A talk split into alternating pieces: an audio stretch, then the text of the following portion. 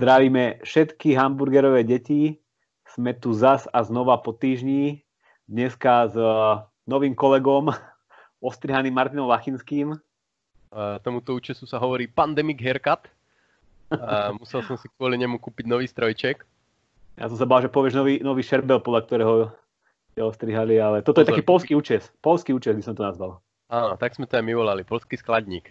Ale tak skladníkov bude podľa mňa v tejto kríze treba, keďže všetko, všetko chodí cez tie logistické centrá, tak eh, keď budem mať iné finančné problémy, aspoň sa budem vedieť na základe tohto účasu zamestnať.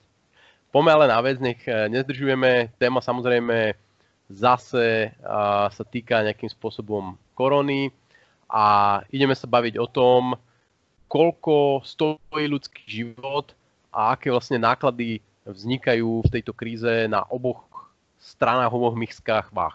Ty, ty si napísal také INT, dokonca aj článok o tejto téme, tak poďme sa najprv baviť eh, o tom, koľko a čo nás stojí, keď zachraňujeme ľudí v pandémii z pohľadu zdravotníctva. Lebo predpokladám, že ľudia umierajú aj keď nemáme pandémiu a že umierajú pravdepodobne ešte oveľa viacej, ako dnes umiera na Slovensku na uh, COVID-19. A ty máš nejaké presné čísla. A keď som si čítal eh, to tvoje INT, tak ma niektoré tie čísla veľmi prekvapili, že koľko veľa stoviek až tisíc ľudí umiera na rôzne choroby mesačne na Slovensku. Ja to radšej na začiatku hneď zarancujem, aby nepovedali, o, zase to porovnáva s chrípkou. A samozrejme, toto nie je diskusia o tom, že tá chrípka zabije viac ľudí. Je to diskusia o tom, že my sa musíme pohybovať v nejakom rámci nejakých dodatočných úmrtí a baviť sa o tom, že koľko úmrtí v rámci COVID je akceptovateľných a koľko už si vyžaduje nejaký drahý zásah. Pretože na Slovensku ročne zomrie zhruba 1% populácie, čiže povedzme nejakých 50 tisíc ľudí. Keď sa na to pozrieme cez choroby, tak samozrejme kardiovaskulárne ochorenia, infarkty, mozgové porážky a rakovina sú tie prvé dve príčiny. A napríklad v prípade rakoviny, tak mesačne je diagnostikovaných asi 3000 nových prípadov každý mesiac. A, a v prípade cievných príhod je to okolo 10 tisíc, 11 tisíc ročne, čiže povedzme, že tisícka, tisícka mesačne. A, a infarkty tiež sa rátajú minimálne rádovo v stovkách. No a tu je teda otázka, že či tými opatreniami, ktoré limitujú život kvôli covidu, či nevznikajú nejaké väčšie alebo nejaké výrazné problémy na tejto strane. No a samozrejme hneď si to vieme predstaviť, že tým, že napríklad nefung- tak, takmer nefungujú špecialisti už vyššie mesiaca, uh, nefungujú zobrazovacie vyšetrenia CT, MRIčka, uh, okrem nejakých teda akutných prípadov, keď si niekto rozbije hlavu pri autonehode, tak my môžeme povedať, že z tých 3000 nových pacientov možno 2000, možno viac uh, nebolo odhalených. Čiže tá rakovina už získava nejaký náskok jeden mesiac, už za chvíľu to bude druhý mesiac. Takisto pri tých srdcovo ochoreniach, tam často sú nejaké varovné príznaky a zase ľudia buď nemajú toho lekára k dispozícii, alebo sa aj boja ísť do nemocnice, že ako by to tam vyzeralo a tak. A zase odkladajú tieto reakciu na tieto prvotné príznaky a tým pádom tá situácia môže byť horšia. Takže to mi príde, že vlastne ty tvrdíš skôr presný opak. Nie je to, že a COVID e, je nejak, nie je nebezpečný ako chrípka, alebo že sú tu aj nebezpečnejšie veci, ale naopak, že to, že bojujeme proti e, tomu, tomu, tomuto covidu, tak e, máme tu nejaké sekundárne úmrtia a ten COVID možno, že spôsobuje viacej zabití, nie tým, že zomrú priamo ľudia na zapal plúc, ale že zomrú na to, že sa k ním nejaký nedostane lekár, ktorý im diagnostikuje rakovinu a tam vieme, že hrá sa o mesiace a na takýmto akéby sekundárnym efektom môže zomrieť ešte viacej viacej ľudí. No tu je otázka, čo je náklad covidu, alebo takto, že čo, ktorú, ktoré umrtie spôsobí covid a ktoré umrtie spôsobí boj proti covidu. Mm-hmm. Pretože na jednej strane talianský prípad, nemocnice totálne zahltené, vysoko infekčné, nechceš tam ísť za žiadnu cenu, je to rizikové. Ako môžeš povedať, že COVID zabil aj kopec ľudí, ktorí chceli ísť do tej nemocnice a jednoducho nedostali sa, lebo bola preplnená. Na strane druhej na Slovensku v súčasnosti je hospitalizovaných asi 180 ľudí, z toho len 60 ten COVID má, ostatní čakajú na výsledky. nemocnice sú de facto poloprázdne, pretože koho mohli, toho prepustili domov, lekári, hlavne teda ambulantní, nemajú moc čo robiť v tejto, v tejto dni. Čiže toto je skôr náklad tých opatrení, že není problém, že by nemocnice boli zahltené, ale my sme ich proste zavreli, lebo sa bojíme covidu a tým pádom ale nefungujú iné vyšetrenia. Čiže toto je skôr náklad opatrení boja proti Hej, a covidu. My, my keby sme to chceli teraz nejak tak ekonomicky, eh, graficky znázorniť, tak my vlastne hľadáme taký bod, že kde v tom grafe na jednej strane uh, vďaka tým opatreniam klesajú počty ľudí, ktorí zomierajú na COVID, lebo máme, máme prísne opatrenia, a na druhej strane rastú počty ľudí, ktorí uh, zomierajú kvôli tým opatreniam na COVID, že sa im nedostane inými slovami nejakej uh, zdravotnej starostlivosti. A teraz je tak, že je tam nejaký bod, kde sa tieto priamky stretnú a za tým bodom odrazu sú väčšie náklady uh, v zmysle životov a zdravia, keď bojujeme veľmi prísne proti covidu. Takže toto je asi tvoja pointa. Že teraz sa musíme nájsť alebo diskutovať o tom, že kde je ten bod, od ktorého jednoducho prísne opatrenia a zavreté nemocnice prinesú viacej mŕtvych ako samotný boj. Presne tak, môžeme to volať nejaká pridaná hodnota opatrení alebo E, medzný účinok alebo medzný náklad opatrení. Tam sa dá krásne veľa týchto termínov napasovať a nakresliť svoj graf. Ja, ja mám ešte také jedno, také jedno tvrdie, teraz neviem, či si na to dobre spomeniem. Ja som raz napísal taký status, že my nechceme čím viacej dobrého, ale chceme toľko dobrého, kedy uh, hraničné výnosy z dobrého sú rovné hraničným nákladom. Že keď my robíme dobre, tak sa môže stať taká situácia, že náklady na robenie toho dobrého budú také vysoké, že uh, sa už neoplatí robiť to dobre presne tak. Ty si to dobre popísal. E, na začiatku nejaký ten prínos tých opatrení bol veľmi vysoký. V podstate to, že sa tu rýchlo zavreli, že sa tu zastavil život, tak to poviem, zabranilo mm. tomu, aby sme tu mali scenár, kde by sme dnes mali 5 tisíc, 10 tisíc nakazených, lebo vidíme podobne veľké krajiny ako Dánsko a tak, kde majú veľa nakazených.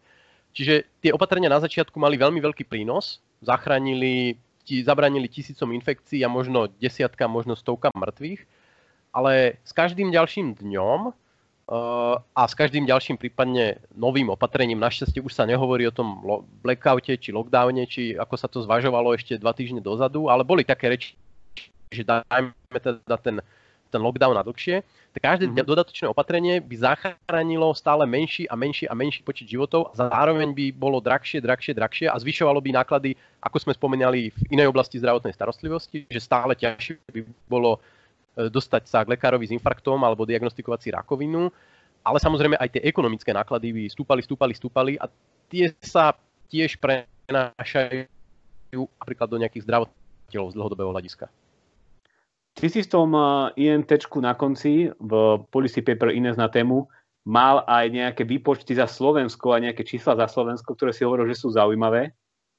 Ja sa priznám, že to som trošku preskočil, tak skús mi to tak približiť, že, že čo si sa tam dočítal alebo čo si vypočítal. Ono, existujú, existujú metódy, ako rátať hodnotu ľudského života ekonomickú. Že koľko stojí proste človek. A taká veľmi jednoduchá je štatistická hodnota života, kde v princípe vidíš to napríklad, keď havaruje lietadlo, je 50 mŕtvych, tak letecká spoločnosť príde a povie za každého mŕtvého, že sme havarovali, zaplatíme milión eur, takže 50 miliónov. To sa používa v takýchto situáciách, tam sa proste nejakým spôsobom nehovorí, či si bol starý, mladý, chorý, chudobný, bohatý, ušatý, strapatý. Uh, zaplatí sa nejaká štatistická hodnota. Toto sa ale strašne ťažko aplikuje pri takých veľkých veciach, že napríklad keby sme to chceli aplikovať na pandémiu, v ktorej alebo na nejaké, nejaké zdravotné problémy, ktoré zasiahnu tisícky ľudí a ty si povieš, že vy, vyvodíš si to, ja neviem, z tej leteckej havárie, že štatistická hodnota života je 2 milióny eur, tak ho za chvíľu by si si minul rozpočet, že to by boli obrovské sumy. Preto hlavne v zdravotníctve sa používa tzv. kvali, čo je, e, šta, čo je hodnota jedného roka ľudského života prežitého v zdraví. Čiže napríklad e, ty máš nový liek, a ten liek spôsobí, že s rakovinou dokážeš žiť o 5 rokov dlhšie a máš menšiu disability, teda nemáš také problémy. Čiže sa vyráta, že hodnota, to, tento liek prináša povedzme 4 e, roky kvalit. 4 roky kvalitného života navyše dostaneš týmto liekom a k tomu sa preradí nejaká hodnota. Na Slovensku e, to vychádza z priemernej mzdy, je to podľa tabuliek 35 až 40 násobok priemernej mzdy spred po dvoch rokov, čiže zhruba 40 tisíc eur. používa sa, sa to len na nové lieky, ktoré prichádzajú na trh a tam sa povie, pokiaľ tento liek ti prinesie E, náklad na tento liek je menej ako 40 tisíc eur na jeden rok dodatočného kvalitného života v zdraví, tak sa kategorizuje alebo nie. A to sa používa vo svete na medicínske technológie a, a podobne. Potom existuje ešte niečo ako DALI, čo je vlastne Disability Adjusted Life Years, čo je opak toho kvali, že hovorí, že aká je hodnota strateného zdravia. Čiže ty dostaneš nejakú chorobu, dostaneš tuberkulózu, tak uh, proste dlho si ju liečíš, máš zníženú kvalitu života po niekoľko mesiacov alebo rokov, priradí sa tomu nejaká hodnota a prídeš k číslu. No a teraz toto skúšajú ekonómovia aplikovať na situáciu s covidom a je, zatiaľ sú len také back on, of the envelope výpočty, uh, pretože máš strašne z, roztreštené vstupné údaje. Nevieš, aká bude skutočný rozsah tej pandémie, nevieš, aké budú, aká bude skutočná smrtnosť a takéto. To sú všetko čísla na vode. Mm. Ale v princípe tie výpočty prichádzajú na to, že za jeden zachránený život, za jeden život, za jeden zachránený ten rok života sa platí uh, nákladmi ekonomickými rádovo v 100 tisícoch a v niektorých prípadoch cez milión eur na jeden rok života. Pričom, hovorím, na Slovensku napríklad pri liekoch je štandard 40 tisíc, vo svete je to od, od 40 do 150 tisíc eur. Takže oni vyrátali, že už na Slovensku teraz platíme v 100 tisícoch až miliónoch uh, eur za jeden zachránený to, rok toto, života. He, toto, čo som povedal, tie čísla e, boli príklady konkrétne z Ameriky a z Dánska. Ak vás zaujímajú tie čísla, tak si pozrite to INT, tam, tam je to presnejšie rozpísané aj so zdrojmi. Na Slovensku e, na Slovensku to rátali a, ako dali, teda nie kvali, ale dali, teda ako, aká akej strate hodnoty zdravia na Slovensku kvôli pandémii prichádza. Inak len taká perlička bokom. Tento pomerne komplexný výpočet nevznikol kvôli zabraneniu pandémiu, neznikol na objednávku ministerstva zdravotníctva alebo podobne. Jeho si, tento výpočet si objednal Úrad verejného zdravotníctva kvôli GDPR, aby mohol argumentovať, či tie zásahy e, do ľudských práv a, e, súkrom, a informácií či sú adekvátne tým spôsobeným škodám. Čiže e, môžeme poďakovať zákonom o GDPR, že vznikol tento výpočet. No a on ukazuje, že použili ten model IZP, to ste určite všetci zachytili, oni ich mm. mali niekoľko, ten na začiatku hovoril, že bude tu na vrchole pol milióna nakazených a tdd. Použili tento model a vyšlo im, že ne- nekontrolovaná pandémia by spôsobila škody na zdraví vo výške asi 2,7 miliardy eur. Potom ho aplikovali na, kon- na konci marca na ten vynovený model, ktorý už rátal uh, s tými zásahmi, ktoré tu vláda spravila, to spomalenie a vyratal, že vlastne tieto zásahy odvratili škody vo výške zhruba 1,6 miliardy a ešte ostáva potenciál, že tá pandémia môže zničiť, uh, urobiť škody na zdraví v hodnote asi 1 miliardy. No a proti tomu stoja tie náklady tých opatrení, ktoré sa teda predbežne odhadujú vo verejnom rozpočte, že zhruba 1,5 miliardy eur mesačne.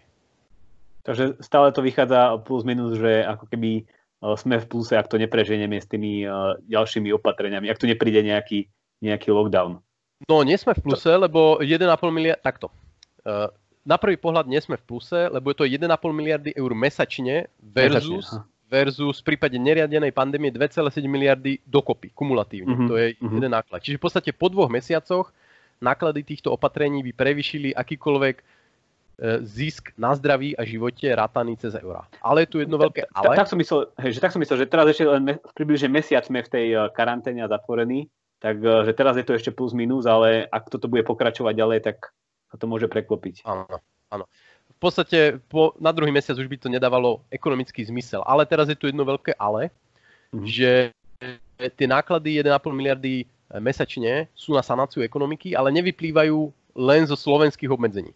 Oni vyplývajú z väčšej časti z obmedzení v Nemecku, Rakúsku, Francúzsku, pre jednoducho, že nemáme kam exportovať, nikto nič nekupuje, e, nič sa nepredáva. Čiže zase my môžeme povedať, že aj keby sme všetko na Slovensku uvoľnili, tie náklady na sanáciu ekonomiky tu ostanú možno nie 1,5, ale 1,3 miliardy. Čiže tu je problém, že my nevieme oddeliť ako keby tie externé náklady a tie interné náklady generované našimi vlastnými, uh, vlastnými opatreniami. Preto ja k tomu pristupujem akože v tom štýle, že ne, nejdem sa odvolávať na nejaké konkrétne čísla, že už teraz prelavujeme tú krivku, ale podľa mňa, keď premiér hovorí o tom, že každý život musíme tu bojovať o ňoho a tak, tak má to, už to začína mať určite obrovské náklady a my jednoducho musíme zvážiť, že v ktorom momente už tie náklady začnú prevyšovať zmysel, zmysel tých ďalších opatrení. Uh, poďme preč z tejto takej uh, veľmi makroekonomickej uh, diskusie, kde sa šermuje s rôznymi veľkými číslami. Ty nemáš a... rád makro, to o tebe Lebo to, to je taká alchymia, kde si každý sa tvári veľmi mudro a ty si tiež rozprával veľmi mudro, veľmi dlho, ale myslím, že veľa ľudí krúti hlavami. Mňa, čo mňa zaujímalo pri tej téme zdravia a covidu a rôznych nástrojov, ako, ako, ako zachráňovať životy, sú ventilátory, lebo keď začala sa šíriť panika voči covidu, tak sa objavilo množstvo správ o tom, že aké sú ventilátory dôležité, ako ich máme málo a ako dokážu tie ventilátory zachrániť životy. A ja som potom sa náhodou dočítal, myslím, že to bol minulý týždeň, že 90 alebo 80 až 90% pacientov, ktorí sa dostanú už na ventilátory, tak nakoniec zomrel, že sú už na tom tak zle a že tie ventilátory akéby e, pomôžu na chvíľku dýchať za tých ľudí, ale odidú im nejaké ostatné orgány a vlastne, že ten vírus ich porazí. Tak dá sa aj takto nejak počítať, že aká je nejaká hodnota za peniaze nakúpenia jednoho ventilátora, ktorý stojí, ja neviem, 500 tisíc eur a pritom vieme, že jeho účinnosť, no dobre, povedzme, že je okolo 80%.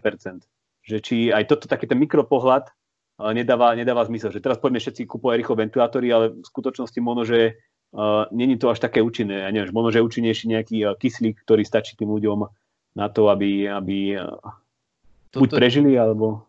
Toto je krásny moment, keď sa to makro stretáva s tým mikrom.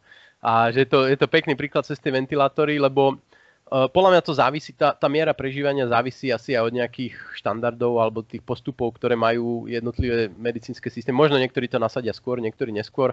Ja som videl rôzne štúdie, to je, neudávali, že 90% zomrie, ale udávali vysoké čísla, okolo 60%.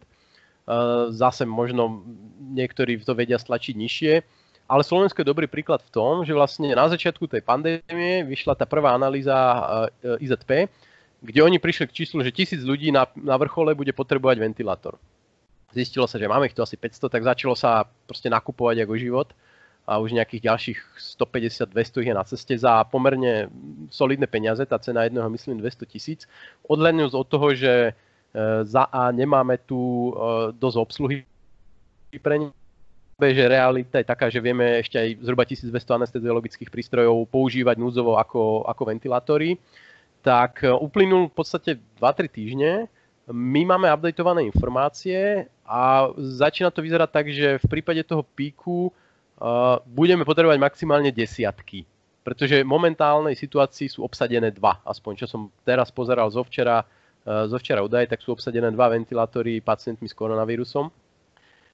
Čiže určite je to moment, keď tá pridaná hodnota každých ďalších ventilátorov je veľmi, veľmi nízka a tá robustnosť systému je už asi dosť vysoká a tie peniaze mohli byť použité na odvrátenie iných, či už zdravotných problémov, alebo priamo aj nejakých ekonomických problémov, lebo v tom zdravotníctve akože každý to euro sa dá, dá v tomto momente nejakým spôsobom využiť. A, alebo sa mohli nakúpiť nejaké paličky, ktoré sa používajú na testovanie toho, či niekto je pozitívny, lebo vieme, že v určitom momente uh, bol aj takýto problém, že netestovalo sa u nás, lebo chýbali jednoducho drevené paličky. Takže musíme no, hľadať... No.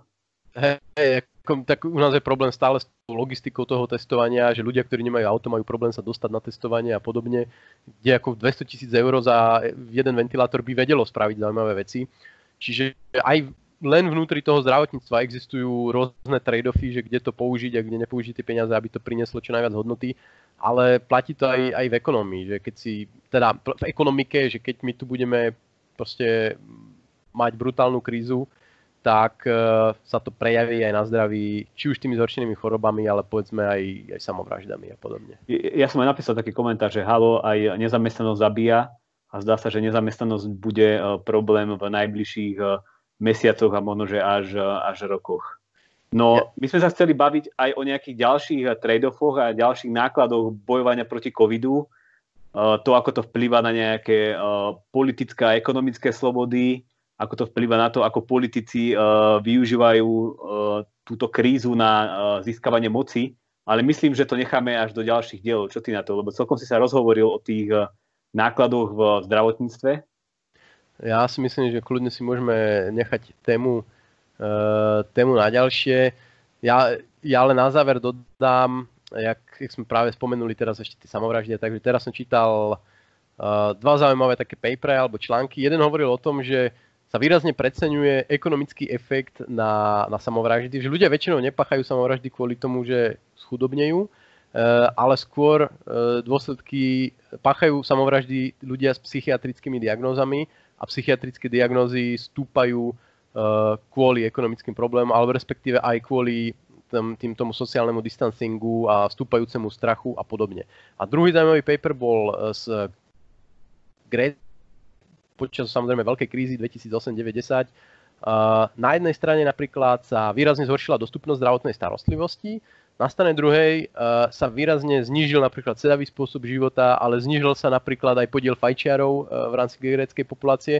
Čiže ešte aj toto bude zaujímavé potom sledovať, tá ekonomická kríza, aký bude mať prejav na zdravie Slovákov. Možno všetci prestaneme piť a fajčiť a teraz všetci behajú po horách, behajú po kopcoch, že doteraz sedeli doma, ale ale zrazu všetci športujú, takže možno to bude no. nakoniec cool.